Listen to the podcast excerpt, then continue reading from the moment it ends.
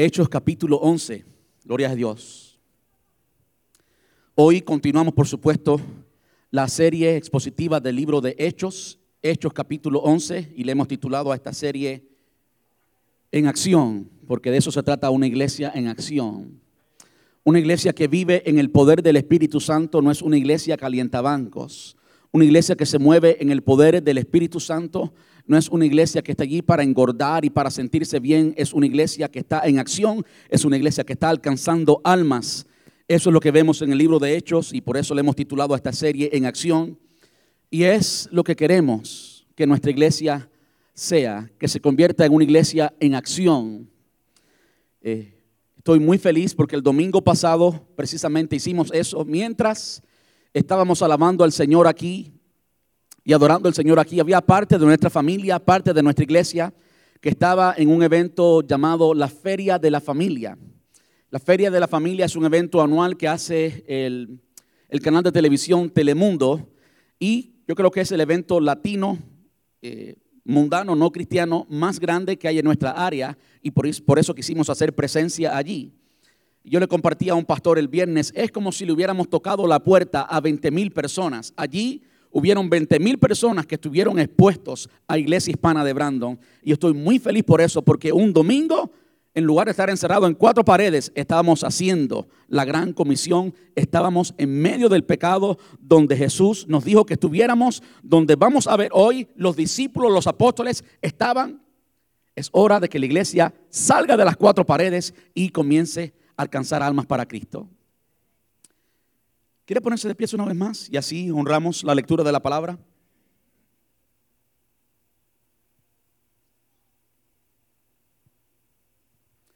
Aquellos que estuvimos aquí la semana pasada vamos a notar que la primera parte de este capítulo 11 es básicamente una repetición, una repetición no por accidente, sino muy intencional, de lo que ocurrió en el capítulo 10. Así que sea paciente conmigo. Como decía el domingo pasado, no quiero asumir que todo el mundo conoce esta historia. Por eso no me pesa leerla completamente. Es la palabra de Dios y no hay nada mejor que podamos hacer aquí que leer la palabra de Dios, ¿verdad que sí? Yo estoy leyendo en la nueva traducción viviente, Hechos capítulo 11. Dice, la noticia de los gentiles habían recibido, la noticia de que los gentiles habían recibido la palabra de Dios pronto llegó a los apóstoles y a los demás creyentes de Judea. Así que cuando Pedro regresó a Jerusalén, los creyentes judíos lo criticaron. Qué interesante que antes que Pedro regresara a Jerusalén, ya el chisme había corrido. De modo que no somos la única iglesia ni la única época en que el chisme corre rápido. En aquel entonces ya había chisme también. El chisme había corrido rápido, había llegado a Jerusalén antes que los apóstoles, antes que Pedro, y ya allí estaban listos para criticar a Pedro porque había ido donde estaban los gentiles y había cenado con los gentiles, había predicado entre los gentiles, había entrado en casa de un gentil. Así de dañina es la religión. Dice, entraste en casa de gentiles y hasta comiste con ellos, le dijeron. Entonces Pedro le contó tal como había sucedido. Yo estaba en la ciudad de Jope, les dijo, y mientras oraba, caí en un estado de éxtasis y tuve una visión. Algo parecido a una sábana grande descendía por sus cuatro puntas desde el cielo y bajó justo hasta donde yo estaba. Cuando me fijé en el contenido de la sábana, vi toda clase de animales domésticos y salvajes, reptiles y aves. Y oí una voz que decía, levántate, Pedro, mátalos y come de ellos.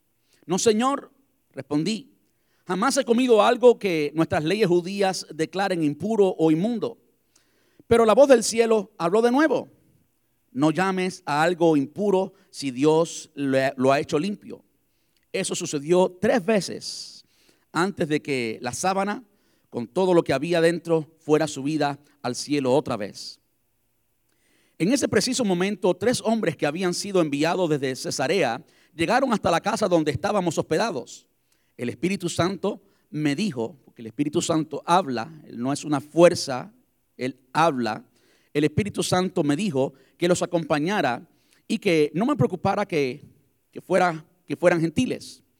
Estos seis hermanos, que es importante que sean seis, estos seis hermanos aquí presentes, importantes que estaban allí presentes, me acompañaron. Y pronto entramos a la casa del hombre que había mandado a buscarnos. Él nos contó cómo un ángel se le había aparecido en su casa y le había dicho, envía mensajeros a Jope y manda a llamar a un hombre llamado Simón Pedro. Él te dirá cómo tú y todos los de tu casa pueden ser salvos. Cuando comencé a hablar, continuó Pedro, el Espíritu Santo descendió sobre ellos tal como descendió sobre nosotros al principio. Entonces pensé en las palabras del Señor cuando dijo, Juan bautizó con agua, pero ustedes serán bautizados con el Espíritu Santo.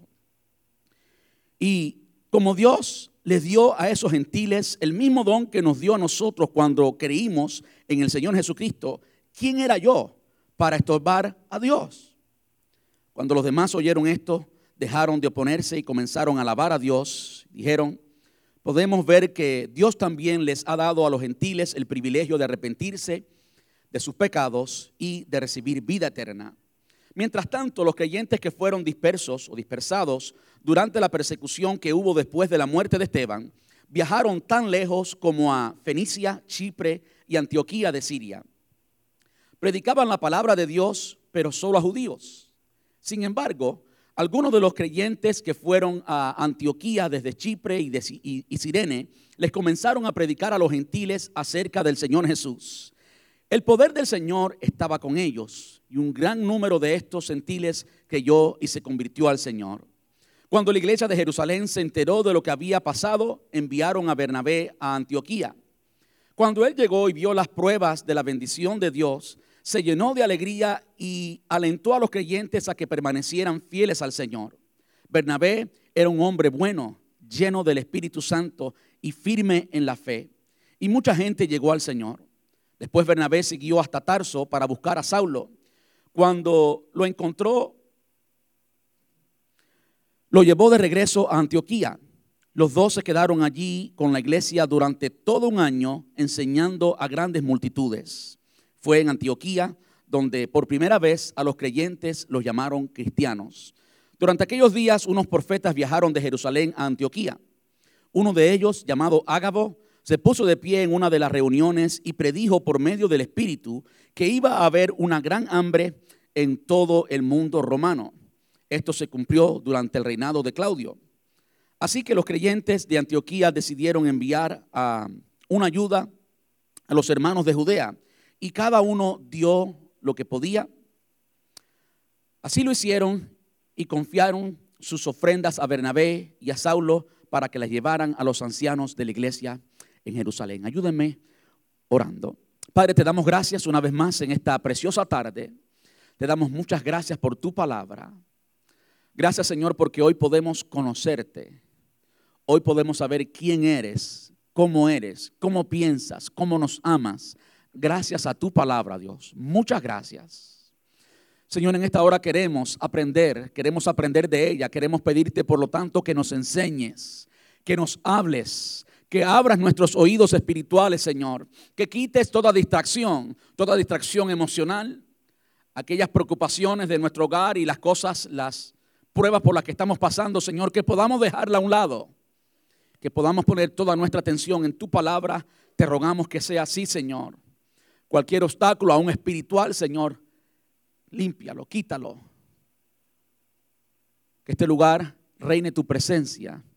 Toda hueste espiritual de tinieblas, de maldad, la hecho fuera en el nombre de Jesús. Y rogamos, Señor, que tu presencia se pase en este lugar. Que realmente, Señor, tú hables a nuestros corazones. Y que Señor, después de salir de aquí, o incluso estando aún todavía aquí, podamos ponerla en práctica y así dar mucho fruto para tu gloria y para tu honra. En el dulce nombre de nuestro Hijo, de nuestro hermoso Salvador Jesús. Gracias, papá. Amén y amén. Gracias, Señor.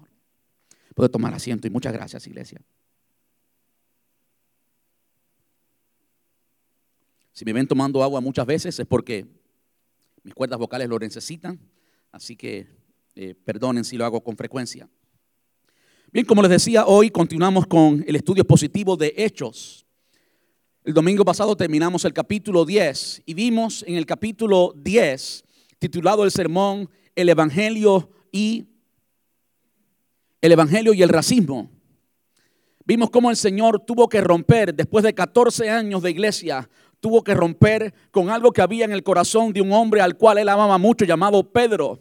Pedro, uno de los discípulos, que también fue uno de los apóstoles, alguien que fue un protagonista en el movimiento de la iglesia, todavía tenía faltas. Y aún así, eso no impidió que el Señor lo usara. Imagínense alguien racista, porque Pedro era racista como la mayoría de los judíos, evidentemente es muy claro en todo el Nuevo Testamento. El Señor tuvo que romper con eso y rompió con eso, como dándole bofetadas en la cara al mismo Pedro, usando un soldado romano, un oficial romano, no soldado, un oficial romano, alguien que no era judío, alguien que no era judío recibió una revelación del Señor y en esa revelación se le dijo que fuera o que enviara a buscar a Pablo. A Pablo no, a Pedro. Oye, hoy como que sigo muy confundido con los nombres, ¿verdad? Le llamé al Señor Jesús mi hijo, imagínense el confundido que estoy. Ahí al final de la oración. Por supuesto no es mi hijo, yo soy. Eh, yo soy un hijo de Dios tal como Él es el hijo unigénito de, de Dios. Este hombre, oficial romano, recibió una revelación del Señor. No era un judío, era alguien pagano, era alguien pagano a los ojos de los judíos. Podemos ver en la palabra de Dios que este hombre temía al Señor, que era un hombre temeroso de Dios, que era un hombre justo, que era un hombre también que eh, hacía muchas obras, era un hombre generoso. Y el Señor le dio a Pedro bofetadas en la cara, y digo, usó esta expresión quizás un poquito fuerte, fuerte, porque realmente fue eso, que un romano no judío recibiera del Señor la misma revelación que este hombre que caminó con Jesús por tres años y medio, que hubiera recibido la misma revelación. ¿Cómo puede ser? El apóstol Pedro recibió también revelación que ellos venían a buscarlo y entonces Pedro llega a Cesarea y cuando llega a Cesarea estaba este oficial romano con su familia, con los suyos, reunidos en su casa reunidos en su oikos, en un grupo pequeño, y allí llega Pedro y cuando Pedro comienza a hablarles el Evangelio, todo, todo este grupo de personas recibió el Espíritu Santo exactamente igual, exactamente igual que al principio. ¿Qué significa eso? Eso significa que todos hablaron en lenguas tal como sucedió al principio. Comenzaron a hablar en otros idiomas entendibles a los demás. ¿Verdad que sí? Entonces Pedro entendió que ellos habían recibido el Espíritu Santo, la promesa de Dios, tal como lo habían recibido los judíos. Pero esto tomó mucho porque como vimos en lo que leímos al principio, cuando el apóstol Pedro regresa a Jerusalén, y vemos en esto eh, señal de, humildad. Pedro era el apóstol Pedro, él tenía las llaves, ¿verdad que sí? Y Pedro, siendo el apóstol Pedro, él fue a rendir cuenta a otros. ¿No ve usted allí una imagen de humildad? ¿Ve una imagen del carácter de Cristo? Muy diferente a los apóstoles de hoy, ¿verdad? Que se creen la última Coca-Cola del desierto y no le rinden cuenta a nadie. Hay que pagar para hacer, para tener la cobertura de algunos apóstoles de hoy. Y eso a mí me aira. Es una ira santa, ¿sabe? Por eso puedo airarme. Eso a mí me aira. ¿Cómo puede ser que hayan tantos charlatanes que quieran pedir hasta dinero para tener la cobertura de ellos y ellos no les rinden cuenta absolutamente a nadie, andan rodeados de guardaespaldas y un montón de cosas que... ¿A dónde ha llegado el Evangelio del Señor? ¿A dónde ha llegado la iglesia de Cristo por la cual Él vertió su sangre? ¿A dónde ha llegado? Da pena, da vergüenza. Lo que vemos en la televisión muchas veces da vergüenza porque no es el Evangelio puro, santo y que alcanza las almas. El apóstol Pedro llega a los demás apóstoles y les rinde cuenta, porque eso debe ser un hombre de Dios, rendir cuenta.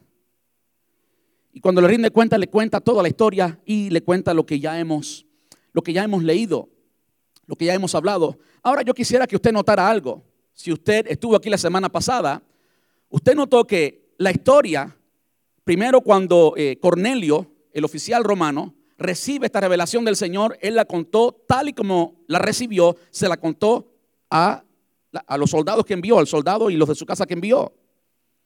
De modo que repitió la historia, la contó.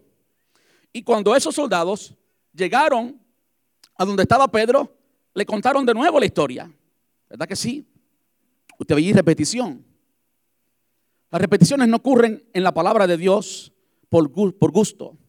Las repeticiones en la palabra de Dios nos llevan a nosotros a entender que lo que se está repitiendo es muy, muy, pero muy importante.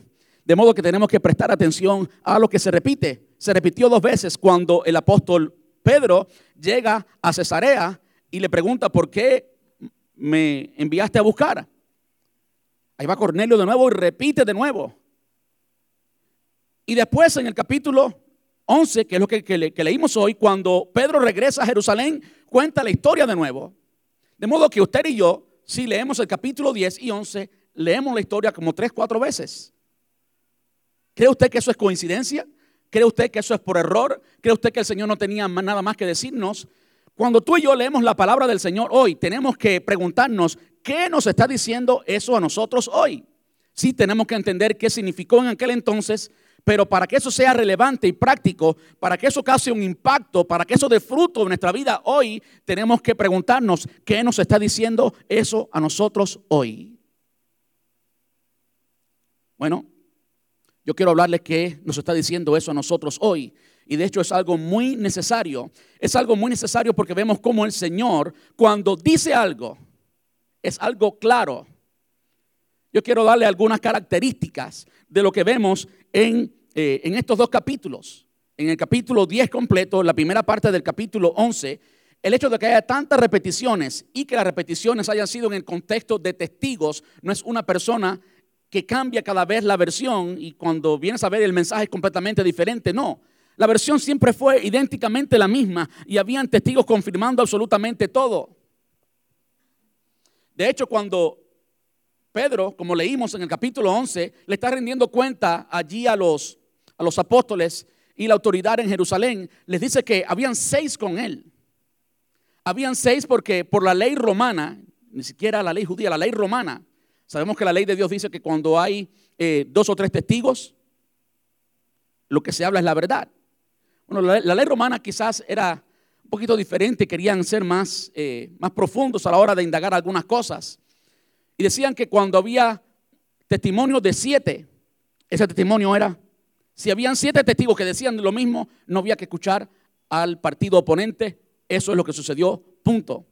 De modo que no es coincidencia que el apóstol Pedro toma con él a seis más, él siendo el séptimo, de modo que ni aún por la ley romana podían decir que estaba mintiendo. Por supuesto, estaban todavía bajo el imperio romano, él llega a Jerusalén, pero Jerusalén estaba siendo gobernado por Roma, de modo que estas leyes también gobernaban a Roma y ellos conocían muy bien estas leyes. Cuando Dios habla, es lo primero que quisiera que entendiéramos hoy. Cuando Dios habla, ¿cómo lo hace? ¿Cómo lo hace? Creo que es muy importante que entendamos eso en nuestros días. Se usa muy deliberadamente la expresión Dios me dijo. Se usa muy deliberadamente. Antes de decir cómo Dios nos habla, permítame decir que sí, Dios habla. Dios habla. El Espíritu Santo que habita en ti, que habita en mí, esa tercera persona de la Trinidad que nos ha sido dada y en eso tenemos un gran privilegio, es esa persona que está en tu interior y te habla, no es tu conciencia, aunque muchas veces usa tu conciencia, Él habla por sí mismo, Él es una persona diferente a ti. Tú tienes dentro de ti otra persona. Tú tienes la naturaleza divina en ti. Somos templo del Espíritu Santo. Y ese Espíritu Santo es una persona. Y esa persona habla. De hecho, es necesario. Es necesario que Él hable es necesario que escuchemos lo que Él nos dice. Es absolutamente necesario. Yo creo que hoy hay tanta gente como locos buscando que Dios le hable a través de una persona porque ellos mismos no han desarrollado la habilidad, la sensibilidad de escuchar el Espíritu Santo que habita dentro de ellos. Y si el creyente puede acostumbrarse tanto a desobedecer al Señor que ya es inmune a, a las palabras del Señor, el Señor le habla y él y ellos quedan. No entienden, no escuchan. Jesús dijo en cierta ocasión, mis ovejas oyen mi voz y me siguen y no seguirán al lobo, no seguirán al enemigo de las ovejas. De modo que si usted nunca ha escuchado a Dios, no estoy hablando en sentido literal, no es que usted escuche la voz audible del Señor. Pero por cierto, Dios nos habla, Dios nos habla hoy, Él siempre ha hablado y Él no se quedó mudo, Él continúa hablando y es importante, es muy importante que nosotros entendamos cuándo Él quiere hablarnos y cómo Él quiere hablarnos. Usted debe desarrollar en su vida cristiana la sensibilidad de saber cuándo Dios te está diciendo algo. Y de hecho, cuando Dios nos dice algo y nos repite algo, por favor, escucha. Por favor, escucha. Dios nos dice las cosas por gusto y mucho menos las repite por gusto. Por tanto, cuando hay una repetición, abramos nuestros oídos para oír lo que Dios nos quiere decir. Cuando Dios habla, primero que hace, lo hace con claridad. Si Él te da un mandato, Él no te va a dejar pensando. ¿Por qué cree usted que esta revelación vino a Pedro tres veces? Bueno, Pedro era evidentemente testarudo. Pedro era un cabeciduro. Así era Pedro. Pero el Señor le iba a dar un mensaje y hasta que él no entendiera el mensaje, él no se detuvo. De modo que tres veces, tres veces bajó esta sábana del cielo con la visión. El Señor cuando habla, habla claro. Él no te va a dejar deambulando como un loco, como un zombie. No, no, no, no, no. El Señor habla claro. Él te da instrucciones claras. A veces no lo entendemos porque no prestamos oído, porque no somos sensibles a su voz, pero Él habla claro. Lo segundo que podemos eh, entender cuando Dios nos habla es que Él lo hace a través de hombres de carácter. Hombres de carácter. Él no usó a un charlatán. ¿Usted me escucha bien? Dios usa primero un burro que un charlatán. Dios usa primero, como lo hizo, saben a lo que me estoy refiriendo, ¿verdad? Dios usa primero un burro que un charlatán. Dios hace primero que las piedras abren, hablen que usar un charlatán. Por eso tenemos que cuando queremos oír palabra de Dios, tenemos que conocer el recurso, el vínculo por el cual Dios nos habla. Y sí, Dios puede usar a personas para hablarnos. Preferiblemente podemos escuchar directamente del Señor, porque cuando el velo se rasgó, allí, cuando, cuando Jesús murió, la palabra nos enseña que el velo del templo, lo que separaba el lugar santo del lugar santísimo, lo que significaba acceso a la intimidad, al máximo nivel de intimidad que alguien podía tener con Dios, ese velo se rasgó, queriendo decir que ahora tú y yo tenemos el máximo, máximo nivel de intimidad. Y si tenemos el máximo nivel de intimidad, tú y yo podemos oír de Dios. Ahora yo entiendo que muchas veces no, no, no, no, no ejercemos ese privilegio, no, no, no tomamos el, el beneficio de tener ese acceso. Y es por eso que Dios ha preparado maestros, es por eso que Dios ha dado dones como el don de profecía, palabra de ciencia, palabra de sabiduría. Porque cuando somos como Pedro, un poquito cabeciduro, un poquito testaduros, el Señor puede usar a otras personas para hablarnos. Y sí, el Señor lo hace. Pero siempre que lo hace, lo hace con claridad primero, segundo, a través de hombres de carácter porque el Señor le habló a Cornelio, porque un, era un hombre temeroso de Dios, era un hombre que daba fruto, era un hombre justo, era un hombre que estaba buscando de Dios. Todo el mundo conocía quién era Cornelio. Y todos los que usados en el Nuevo Testamento, lo que hemos predicado hasta ahora, todos absolutamente todos eran hombres de Dios, hombres de carácter. Es por eso que usted no puede escuchar a un charlatán que anda pidiendo dinero, robando dinero, quitándole dinero a todo el mundo, prometiendo milagros para que usted dé dinero, diciendo, trae una semilla. Usted no puede escuchar a un charlatán. Porque Dios no usa charlatanes. Nunca lo ha usado, nunca los usará. No como hijo de Dios. Yo entiendo que en cierto modo, por ejemplo, el mismo faraón fue instrumento en las manos de Dios. Yo entiendo eso. Y desde ese punto de vista, sí, Dios usa un charlatán y usa todo el mundo. Usó al faraón. Pero no con el título de siervo de Dios, no con el título de hijo de Dios. Tenemos que tener mucho cuidado a quien escuchamos. Dios siempre usa hombres de Dios que tengan el carácter de Dios, llenos del fruto del Espíritu. Por sus frutos los conoceréis. Por sus frutos los conoceréis. Y si usted está siguiendo a alguien que tiene hambre de dinero, que tiene hambre de fama, que no le rinde cuenta a nadie, que nadie sabe su vida personal, usted está siguiendo a un lobo. No siga a los lobos. Además de eso, el Señor cuando habla, Él confirma lo que habla. Le habló al oficial romano de Pedro y le habló a Pedro del oficial romano. ¿No quiere usted una confirmación mayor que esa? Más claro ni el agua. El Señor cuando habla confirma lo que habla. El Señor cuando habla su mensaje es coherente con el resto de la Biblia. Muy, muy importante. Muy importante. Muchas veces, muchas veces las personas que dicen Dios me dijo, inmediatamente después que terminen con esa expresión lo que dicen es un disparate bíblico y usan la manipulación de Dios me dijo para que tú no le hagas frente. Dios me dijo que hiciera esto. Y muchas veces es pura carnalidad, muchas veces deseos del corazón humano.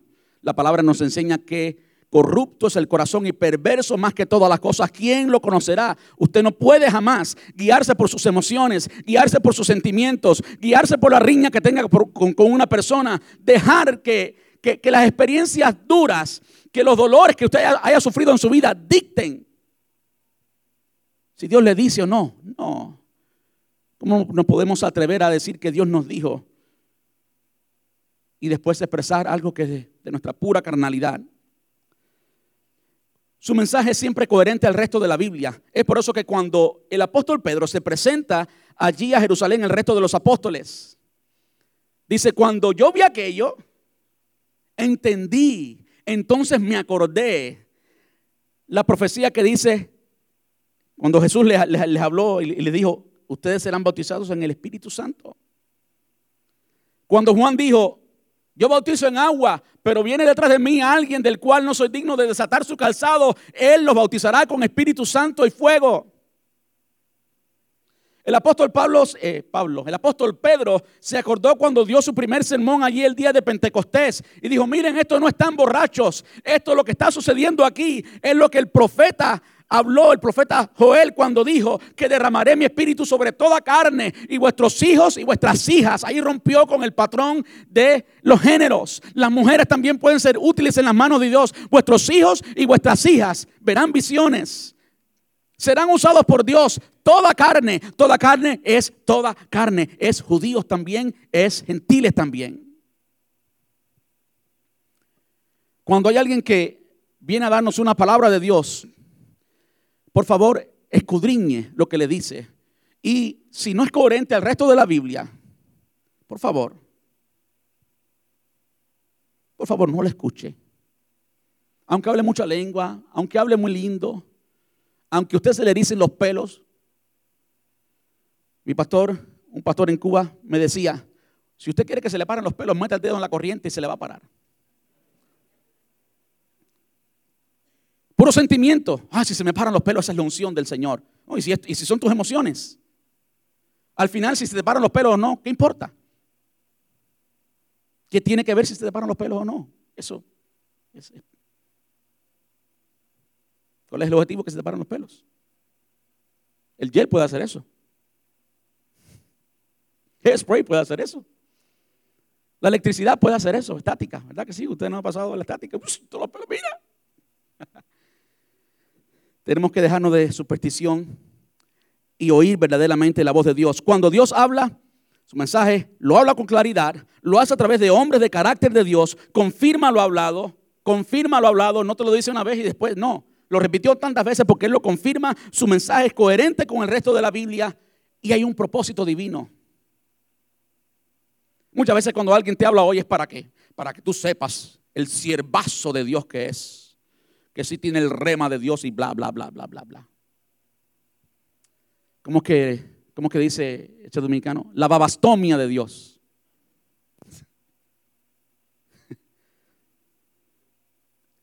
Muchas veces es sin propósito. Si, no saben qué es babastomia, búsquenlo en, YouTube y verán a un dominicano haciendo chistes de alguien que recibía la babastomia de Dios, algo que se, que se, que se inventaron, una palabra de esa que, inventada que no existe. Y hoy en día hay muchas personas que se te acercan a darte una palabra de Dios y todo es bla, bla, bla, no te dice nada y al final te quedas sin hacer nada. no hay un propósito divino, al final no, no, se cumple ningún objetivo. Y usted tiene que entender que no es Dios. Dios siempre que habla, habla con un propósito. Y el propósito siempre es alcanzar almas, ¿verdad? ¿Dónde estaba el apóstol Pedro cuando sucedió esto? Estaba en Cesarea. ¿Y a quién estaba predicando? A un grupo de personas que no eran judíos, que no habían escuchado el Evangelio. Allí llegó el apóstol Pedro a predicarle. ¿Por qué habló el Señor? Porque habían almas para ser salvas. Y por último, Dios respalda la obediencia a lo que dijo. Dios respalda la obediencia a lo que dijo. Aquella persona que oye a Dios, se mueve, es obediente, a lo que Dios le, manda, al final va a haber fruto. Va, usted va a poder mirar el producto de eso y decir, realmente Dios habló porque Dios hizo lo que tenía que hacer. Yo quiero decirle, yo estoy cansado de escuchar a tantas personas decir, Dios me dijo, y profecías por aquí, profecías por allá, y no hacen nada. No hacen nada. Bulla nada más. Bulla nada más. Ese es exactamente el contexto de la iglesia en Corinto, cuando el apóstol Pablo le escribe la primera carta en Corinto y allí en el capítulo 13, desde el capítulo 1 hasta el capítulo 13, todo es pura corrección a esta iglesia carnal, esta iglesia que no había, producido absolutamente nada. Cuando le dice, eh, si no tengo amor, soy, soy, como metal que resuena o címbalo que retiñe. Eso hablando en un buen caribeño es ruido nada más. Y muchos lugares lo que haya ruido nada más, por favor, entienda que cuando Dios habla, lo hace con claridad, a través de hombres de carácter de Dios, confirma lo hablado, su mensaje es coherente con el resto de la Biblia, hay un propósito divino y Él respalda lo que habla. Eso es lo que yo veo en los primeros versículos del capítulo 11 hasta el versículo 18, cuando el apóstol Pedro repite esta historia y rinde cuenta allí en Jerusalén. Ahora quiero que vaya conmigo al versículo 19 que ya no es repetición, ya es algo nuevo.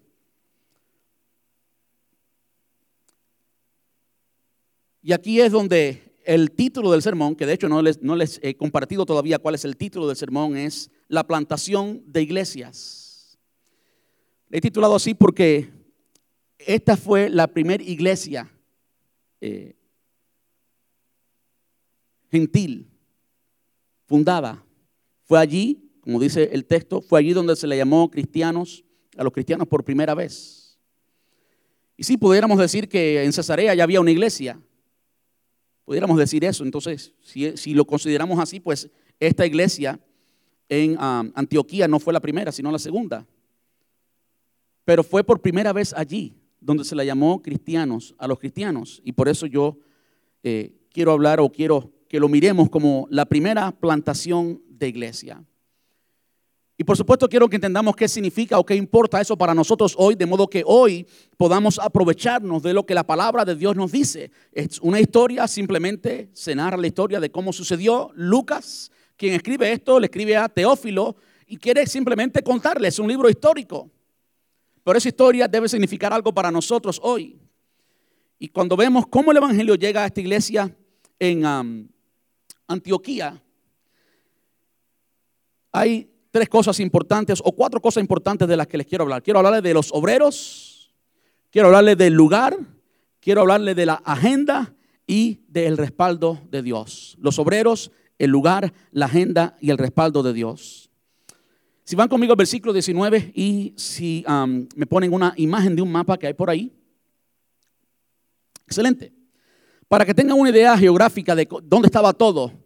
Si pueden ver, allí está Jerusalén, aquí a mi mano derecha en un color medio amarillo verdoso. Encima está Samaria y eh, en la parte norte de Samaria o en la parte eh, más sur de Fenicia está Cesarea.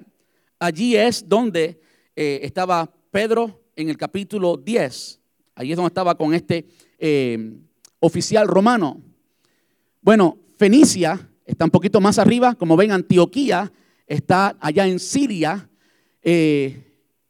Muy cerca de Antioquía estaba Tarso, donde, de donde era el apóstol Pablo.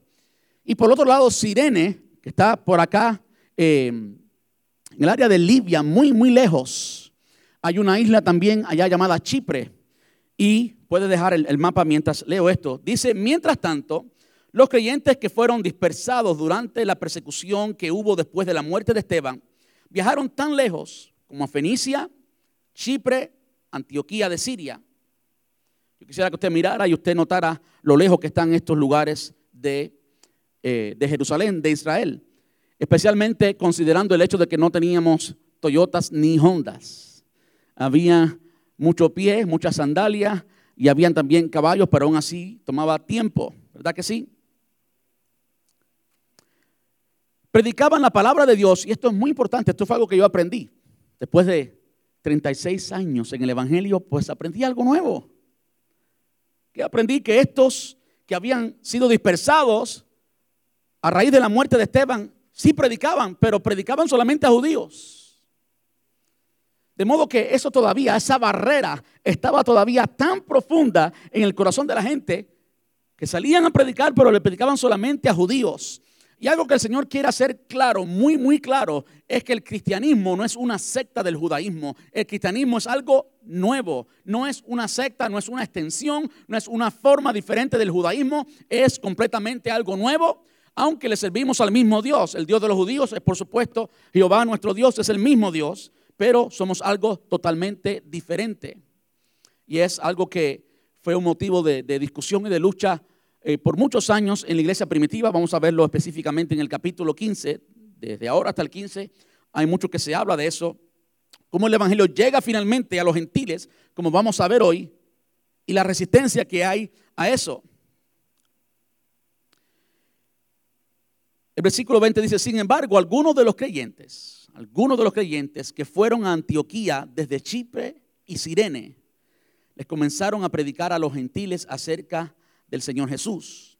El poder del Señor estaba con ellos y un gran número de estos gentiles creyó y se convirtió al Señor.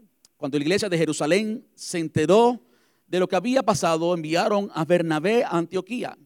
Cuando, cuando él llegó y vio las pruebas de la bendición de Dios, se llenó de alegría y alentó a los creyentes a que permanecieran fieles al Señor. Bernabé era un hombre bueno, lleno del Espíritu Santo y firme en la fe. Y mucha gente, perdón, y mucha gente llegó al Señor. Después Bernabé siguió hasta Tarso, versículo 25, para buscar a quién? Para buscar a Saulo.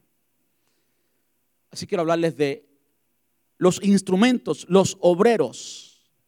Lo primero que me llama mucho la atención de los obreros que fueron parte de este movimiento, de esta iglesia en Antioquía, es que hay dos obreros que no conocemos sus nombres. ¿Saben por qué no conocemos sus nombres? Porque no era importante, eran obreros. Los títulos no importaban. Usted sabe que yo tengo una guerra y la tendré por siempre en contra de los, del movimiento apostólico profético. ¿Ok? Porque no entiendo que es un movimiento de Dios. Muchas veces se trata solamente de título. Muchas veces se trata solamente de título. Y aunque sí una persona puede ser llamada apóstol, especialmente si apóstol viene siendo una traducción de enviado, desde ese punto de vista, los apóstoles son en realidad los misioneros. Pero los misioneros son como estos de Chipre, de Chipre y de Sirene, que no les importan los títulos. Por eso a los misioneros no les importa si le llaman apóstol o no. Los títulos no son importantes. Estos no tenían ni nombres, ni siquiera los nombres. No le importaban los nombres. Hombres de Chipre y de Sirene. Ellos fueron los instrumentos. Además de eso, Bernabé Bernabé fue uno de los instrumentos. Cuando, como ya leí, eh, Jerusalén recibe el reporte, enseguida envían a Bernabé. ¿Por qué enviaron a Bernabé y no a Juan? ¿Por qué enviaron a Bernabé y no a otro apóstol? ¿Por qué? ¿Por qué? Bueno, vamos a Hechos capítulo 4, versículo 36, nos habla un poquito de Bernabé. Tenemos dos citas de Bernabé hasta el presente. Una es el capítulo 4, versículo 36, y otra es Hechos 9, 27. Dice, por ejemplo, había tal José, Bernabé no es el nombre de José, es un apodo. Había un tal José a quien los apóstoles le pusieron el sobrenombre Bernabé, que significa hijo de ánimo. En mi tierra le ponen nombre a las personas por cómo lucen, ¿verdad? Eh, yo me río mucho con mi mamá. Mi mamá pues tenía un negocio de limpieza y yo muchas veces tomaba las llamadas de mi mamá las llamadas del negocio. Y cuando yo recibía la llamada me decían el nombre, por supuesto, eh, this is John, y estoy llamando porque pues alguien no, alguien no, tenían que limpiar mi casa y no han llegado. ¿Qué ha pasado? Y yo llamaba a mi mamá y le decía, mami, pues eh, me, llamó John, eh, que tienen que limpiar su casa hoy y no hay nadie allí. Y mi mamá decía, John, John, John. Ese es el de la lengua roja. Los apodos, por cómo lucía la persona. El de los gatos, el flaco, el alto, todo es por la apariencia exterior. De modo que esto de ponerle apodos a las personas en aquel entonces era parecido, pero no era por la apariencia exterior, sino por el carácter. Y el carácter de este hombre era de tal modo que le llamaban el hijo de ánimo. De modo que Bernabé siempre, siempre estaba dando ánimo a las personas. Podemos ver lo que hizo Bernabé inicialmente. Él vendió un terreno para compartir lo que él tenía, para compartir el dinero de ese terreno con las personas en necesidad. Así de generoso era Bernabé y el domingo pasado hablamos muchísimo acerca de la generosidad, que es parte del fruto de un hombre de Dios. No hay alguien que conozca a Dios, al Dios que es generoso y no termine siendo generoso como Dios. Y este es el caso de Bernabé. Él pertenecía a la tribu de Leví y era oriundo de la isla de Chipre. Ahora quiero que usted note algo. Estos hombres que no tenían nombre, ¿de dónde venían? Aquellos que predicaron el Evangelio a los gentiles, no a los judíos. ¿De dónde venían? De, de Chipre y Sirene. ¿Cree usted que es coincidencia que enviaron a Bernabé, que era de Chipre? Hmm. No. Hay estrategias. Hay hombres ideales para una misión. Y eso es importante, muy importante en la plantación de una iglesia. Enviar la persona importante. Después ese Bernabé, ¿a dónde va? A Saulo. Bernabé estaba allí en Antioquía. Tarso no estaba muy lejos. El apóstol Pablo lo habían enviado de regreso a Tarso. Estaba allí en su ciudad natal. Había predicado por todo, toda esa área, todo Siria. De modo que Saulo conocía, por supuesto, Antioquía. ¿Por qué les hablo de esto? Porque hay dos hombres que no tienen nombre, que no importan los nombres, que son de Chipre y de Sirene. ¿Por qué no de Jerusalén? ¿Por qué no de Jerusalén? Bueno, porque estos hombres de Chipre y de Sirene eran hombres que estaban relacionados con la cultura, con la cultura de aquella ciudad, Antioquía, de modo que el aspecto cultural es importante. El aspecto cultural es importante. Si algo tiene la iglesia hoy, y si hay algo que la iglesia debe cambiar, es que tenemos que ser relevante a la cultura tenemos que ser relevantes a la cultura. No estoy hablando de cambiar el mensaje de la palabra de Dios. No estoy cambiando de cambiar los principios, cambiar la esencia. Estoy hablando de cambiar la metodología y usar una metodología que sea relevante a la cultura. ¿Sí o no? Eso es importante.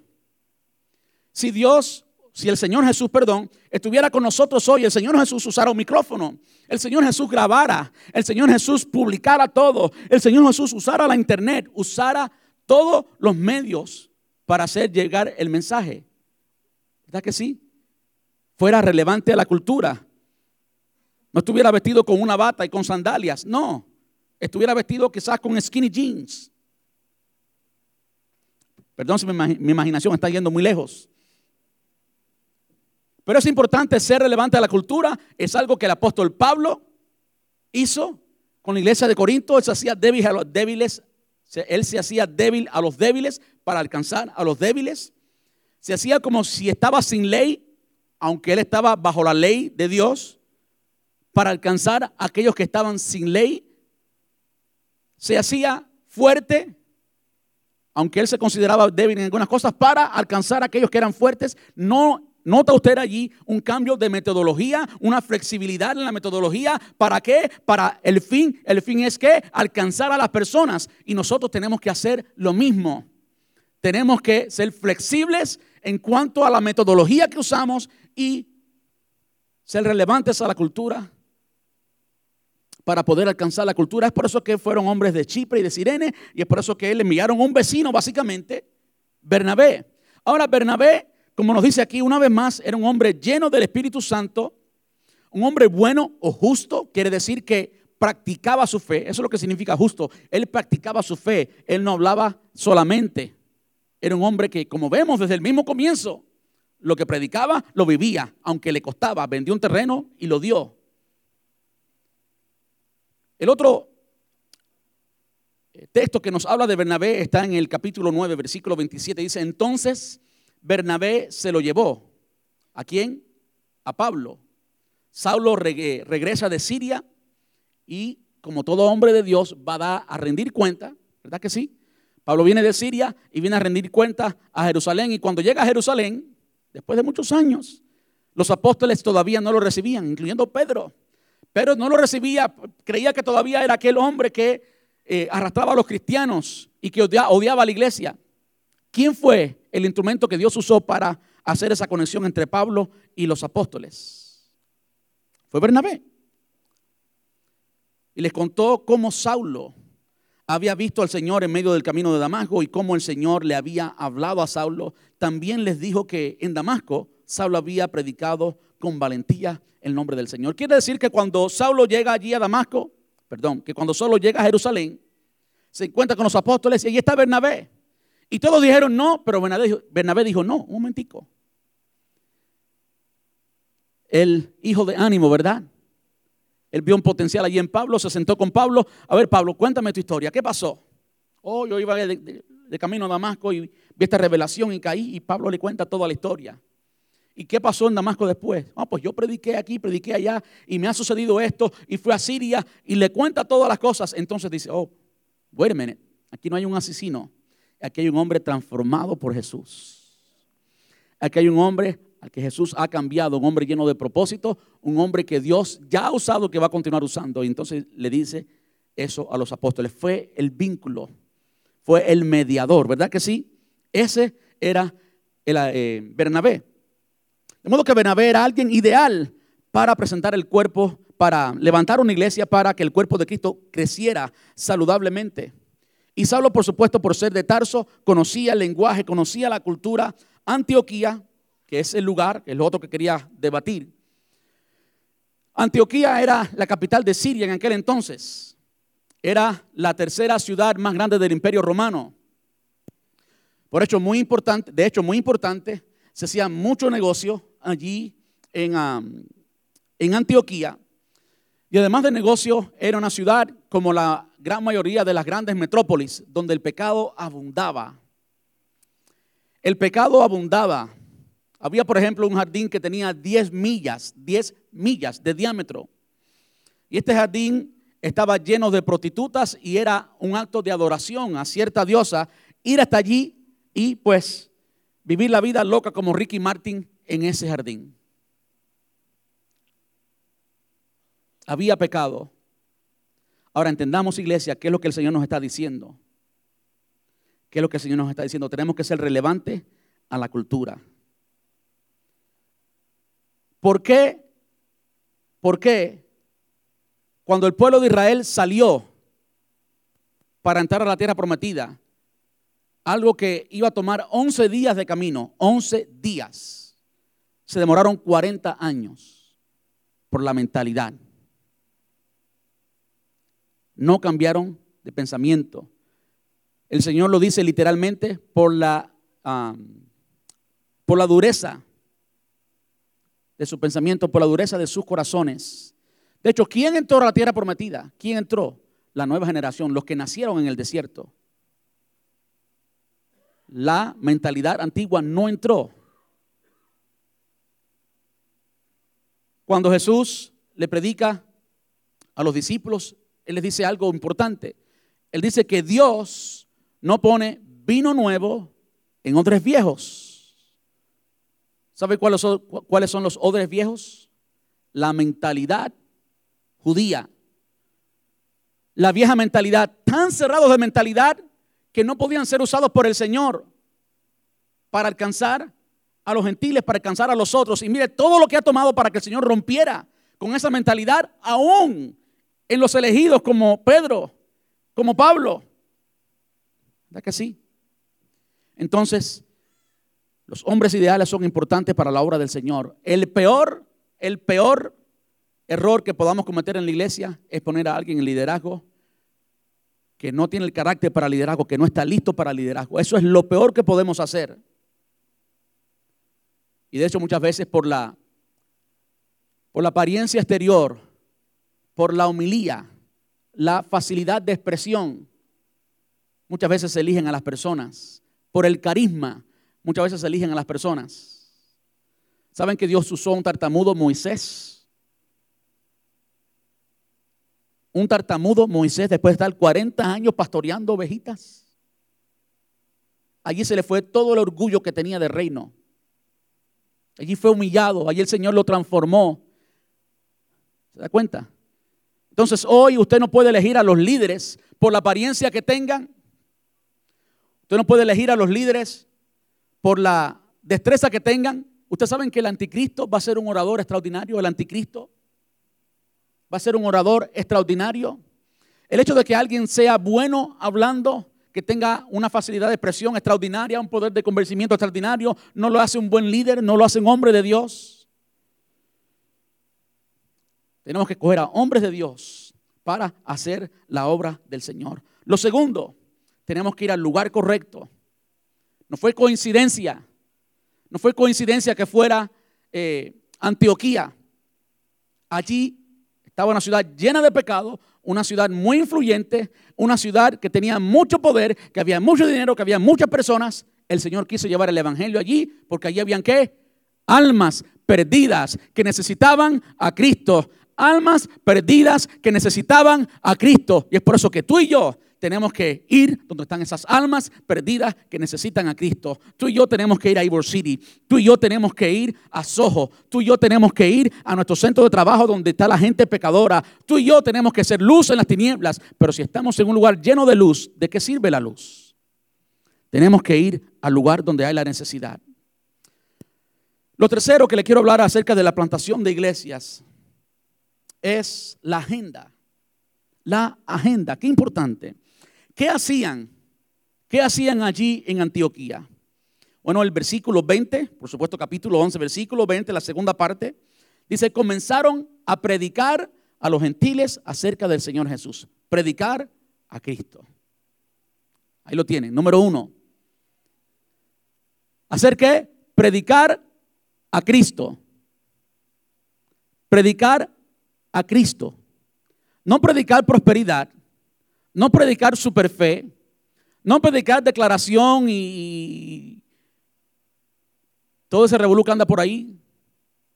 Es predicar a Cristo. Eso es lo que tenemos que hacer.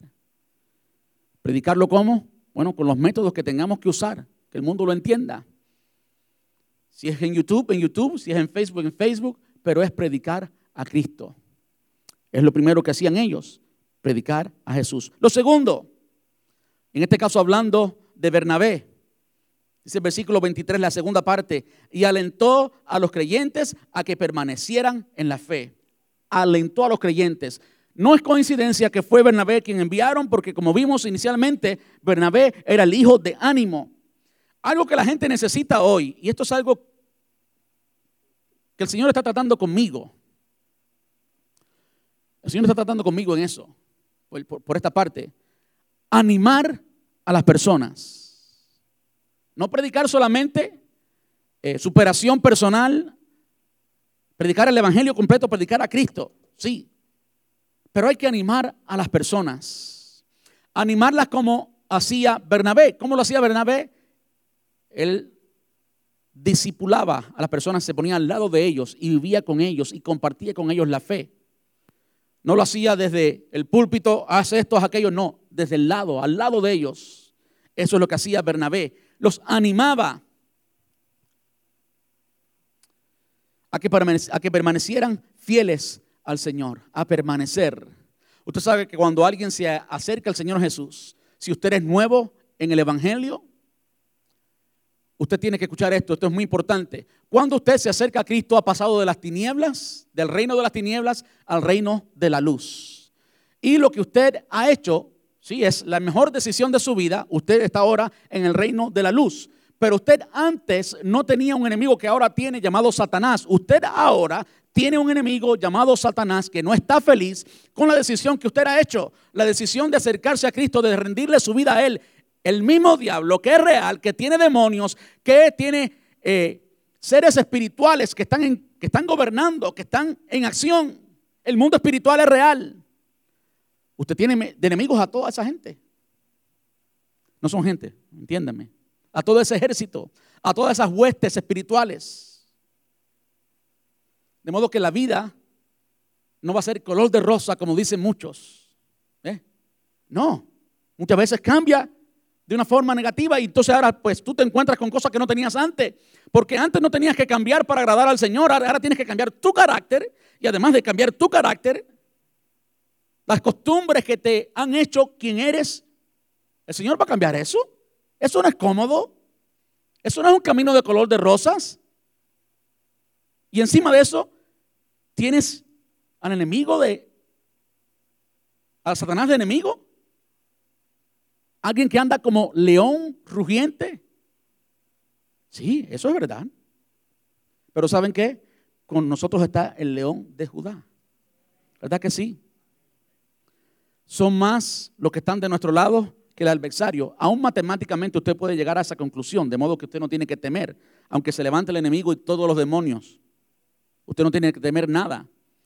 Los demonios son los ángeles caídos, los que se rebelaron, ¿Cuántos se revelaron? La tercera parte. Quiere decir que los que están de tu lado, de mi lado, matemáticamente es el doble, las dos terceras partes.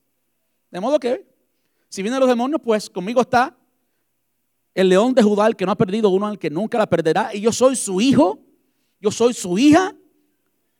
Él me ve como hijo, como hija. Eso vale mucho. Y si Él quiere cambiar mi carácter, pero ¿saben qué? Él puso dentro de mí, Él me hizo recipiente me hizo templo del Espíritu Santo, el mismo Espíritu que estaba en los apóstoles, el mismo Espíritu que estaba en Cristo, ahora está en mí. De modo que sí, va a doler cuando tenga que cambiarte lo orgulloso que eres. Eso duele mucho, pero el Espíritu Santo lo hace. Y después te vas a sentir mejor. Vas a ser más como Cristo vas a ser más feliz. ¿Saben qué? Que los cristianos somos felices. ¿Verdad que sí? Vas a tener una paz indescriptible. Eso sí es promesa de Dios. El fruto del Espíritu Santo. Las consecuencias, el producto, el resultado de que ese Espíritu Santo viva en nosotros. Amor, gozo. Un gozo que no es circunstancial. Un gozo que está allí por la una condición interna permanente la presencia del Espíritu Santo. Eso es lo que produce el gozo en el creyente. Un gozo inexplicable. Un gozo tonto para el mundo. ¿Por qué está tan feliz? Y mira cómo está. Bueno, es que, tiene a Cristo. No puede, no puede evitar. ¿Verdad? Amor, gozo, paz, paciencia, benignidad, fe, bondad, mansedumbre, templanza. Todo eso lo da el Espíritu Santo. No hay nada que se compare con eso. Versículo 26. Dice, los dos se quedaron allí con la iglesia durante todo un año, enseñando a grandes multitudes. ¿Cuál era la agenda? La agenda primero era predicar al Señor Jesús. Segundo, la, agenda es animar a los nuevos creyentes. Esa, es la agenda. Tercero, la agenda es quedarnos con ellos y enseñar, enseñar, enseñar, enseñar. No es animar, no es hacer un show muy especial para que todo el mundo salga emocionado. ¡Qué show más lindo! No, para eso está Hollywood. Y sí, en la iglesia tenemos que ser nuevamente relevantes a la cultura. Y está bien las luces y está bien todo esto. Lo mejor, claro que sí. Pero nada, nada jamás puede comprometer el sermón, puede comprometer la enseñanza. La enseñanza es lo primero. Nótese, que es enseñanza. Mucha gente, algunas personas me han preguntado, bueno, ¿y cuándo enseñan en tu iglesia? Bueno, los domingos. Ah, pero no es un mensaje evangelístico. evangelístico. Ah, no, yo predico el evangelio en la calle. En el templo nos reunimos mayormente cristianos. ¿Y a qué nos reunimos? Bueno, la enseñanza. Tiene que haber enseñanza. De modo que me place eh, saber eso, que estamos haciendo lo que es correcto. Versículo 29 al 30. Así que los creyentes de Antioquía decidieron enviar una ayuda a los hermanos de Judea y, y cada uno dio lo que podía. ¿Qué estaban haciendo? Estaban predicando a Jesús estaban alentando a los nuevos creyentes, estaban enseñando con ellos, estaban enseñando la palabra y estaban viviendo el Evangelio, estaban ayudando a los hermanos de Judea que estaban en necesidad y cada uno dio lo que pudo dar. Es una buena descripción para ser generoso. Da lo que puedas dar. No trates al Señor como un mendigo, porque todo lo que se recoge en la iglesia se usa eh, de la forma correcta, se usa como se debe hacer con la aprobación de los ancianos, con una buena administración. Así lo hicieron y confiaron sus ofrendas, escuche bien, confiaron sus ofrendas a Bernabé y Saulo. Confiaron sus ofrendas es porque cuando tú lo das, lo diste. Cuando lo das, lo diste. No quieras desde afuera manejar como se maneja todo desde adentro. Eso no es bíblico. ¿Eh? Allí al principio, en el capítulo 4, si no me equivoco, cuando vendían sus propiedades y demás, lo ponían a los pies de los apóstoles. En otras palabras, los apóstoles se encargarán de distribuirlo de una forma justa. Ellos son los que saben. Lo pusieron a los pies de ellos. No le dijeron, este, estos cinco centavos son para esto y aquellos diez son para aquello y estos 30 son para aquellos. No. Eso es manipulación desde afuera. Tenemos que confiar en el personal que tenemos. Y si tenemos la gente correcta, tenemos que ser confiados en ellos. Esto fue lo que esta gente hizo. Entonces, ¿cuál era la agenda? La agenda era predicar a Jesús, la agenda era animar a los, a los nuevos creyentes, la agenda era enseñar la palabra de Dios, la agenda era ayudar, dar también para ayudar y confiar en la administración de los apóstoles. Por último, vemos el respaldo de Dios. Versículo 21 dice, el poder del Señor estaba con ellos y, una gran, y un gran número de estos gentiles creyó y se convirtió al Señor. Cuando tenemos a los obreros correctos y estamos en el lugar correcto, con la agenda correcta, inevitablemente usted puede esperar el respaldo divino. Lo voy a decir de nuevo, cuando tenemos los obreros correctos, los obreros correctos, no los entretenedores, sino los obreros correctos, y estamos en el lugar correcto, el lugar correcto es donde está la necesidad, un centro estratégico, y tenemos la agenda correcta, la que acabo de repetir, es inevitable esperar el respaldo de Dios. El Señor estaba con ellos y un gran número de gentiles creyó y se convirtió al Señor. Versículo 23. Cuando él llegó y vio las pruebas, Bernabé, cuando él llegó y vio las pruebas de la bendición de Dios, se llenó de alegría. Había prueba de la bendición de Dios. ¿Cuál era la prueba de la bendición de Dios? Muy importante. Uno puede ser material porque tenían para dar, como vemos aquí, tenían para dar.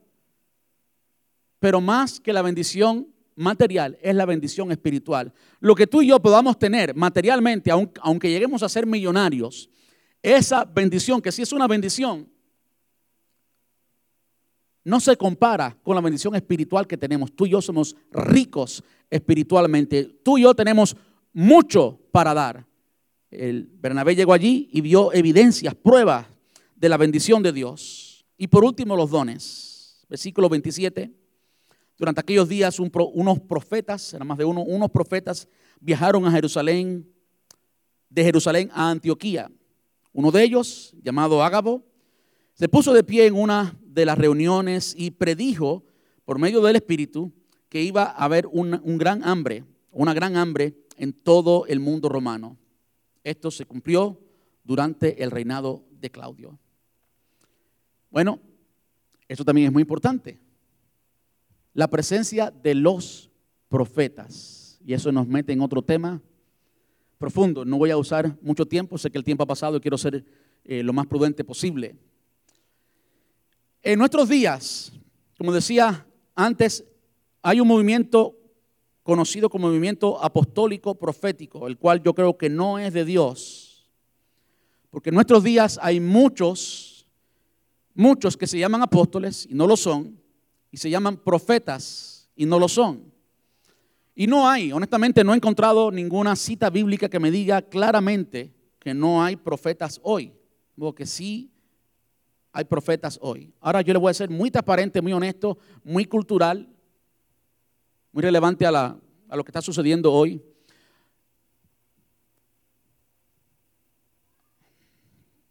Quizás esto me va a costar mucho, pero Yo no conozco a alguien que se autotitule profeta. Yo no conozco uno todavía. Quizás los hayan, por eso digo que yo no lo conozco. No conozco uno que se autotitule profeta y tenga un ministerio profético que sea verdadero. Que hable verdaderamente la palabra de Dios. Conozco a muchos, del otro lado, lo contrario, que se autotitulan profetas y por ejemplo, en estos días que han sucedido las catástrofes, el huracán María, el huracán Irma, todos salen después. Miren qué descarados son. Después que pasa el huracán, entonces sale la profecía. Pero ¿qué tipo de profecía es esa? Eso no. Un pastor amigo mío invitó a uno, a uno de estos profetas, y llegó a su iglesia, comenzó a llamar a personas por nombre y todo. Y ¿te pasa esto en la familia? Sí, me pasa esto en la familia. Y después aprendió que el hombre era un experto en Facebook. Conocía la vida de su iglesia toda por Facebook.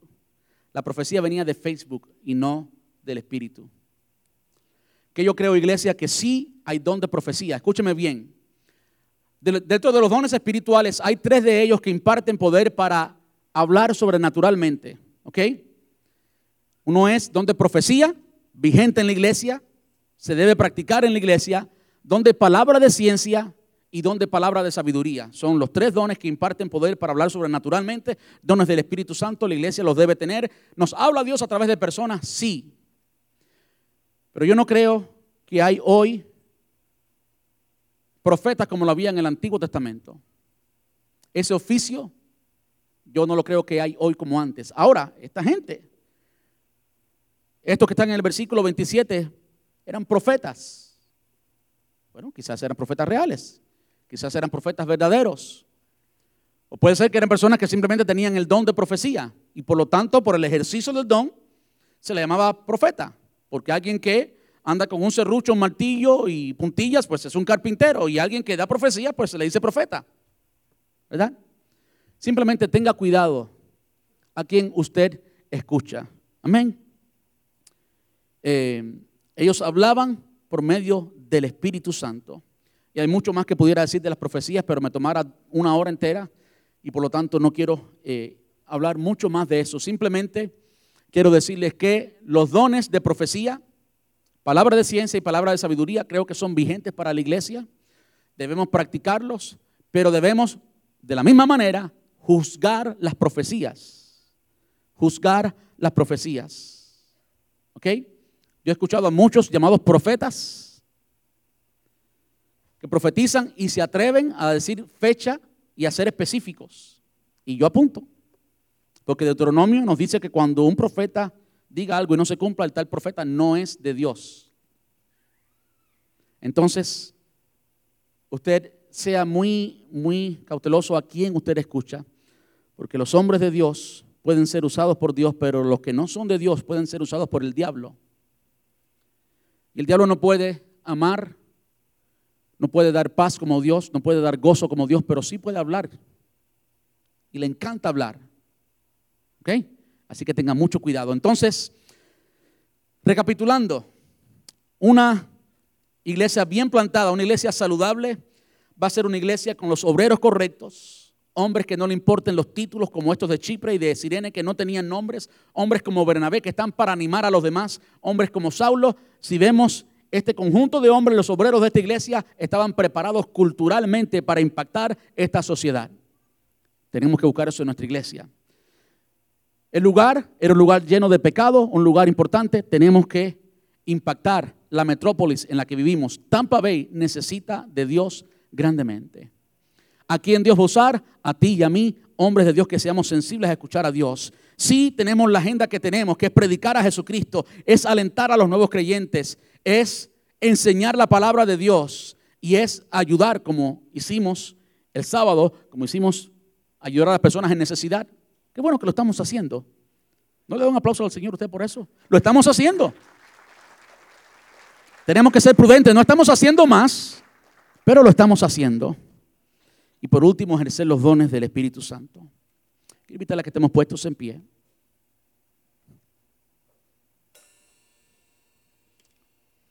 Quizás usted medite después en, en su hogar, en su casa, diga, bueno, ¿para qué aprendimos hoy acerca de la plantación de iglesias? ¿Para qué aprendimos hoy acerca de la plantación de iglesias?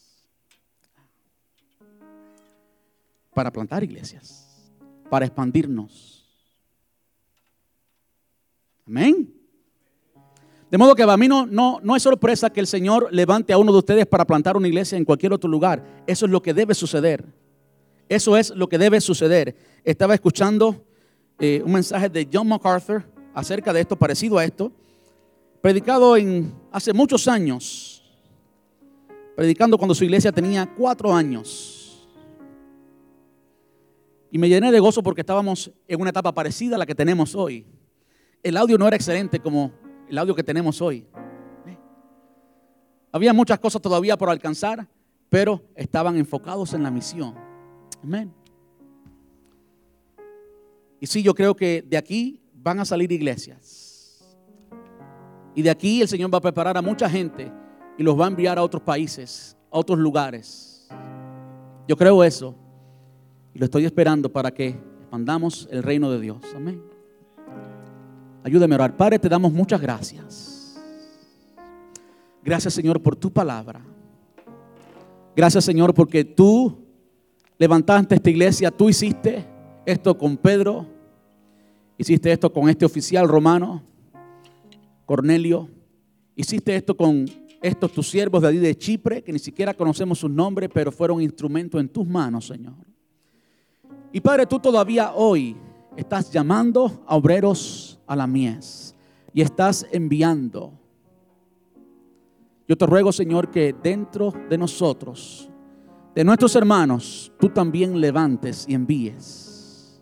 Que tú pongas esa pasión que nada ni nadie puede apagar, tu llamado, y tú envíes obreros a otros lugares, a lugares donde haya necesidad, lugares donde sea necesario predicar a Cristo, lugares donde no te conozcan, Señor. Envíalos y ayúdanos, Señor, a prepararlos aquí en casa. Ayúdanos, Señor, a equiparlos aquí en casa. Ayúdanos, Señor, a modelar lo que tú quieres que modelemos. Te pedimos esto en el nombre de Jesús y te damos muchas gracias. Muchas gracias, papá. Amén. Y amén.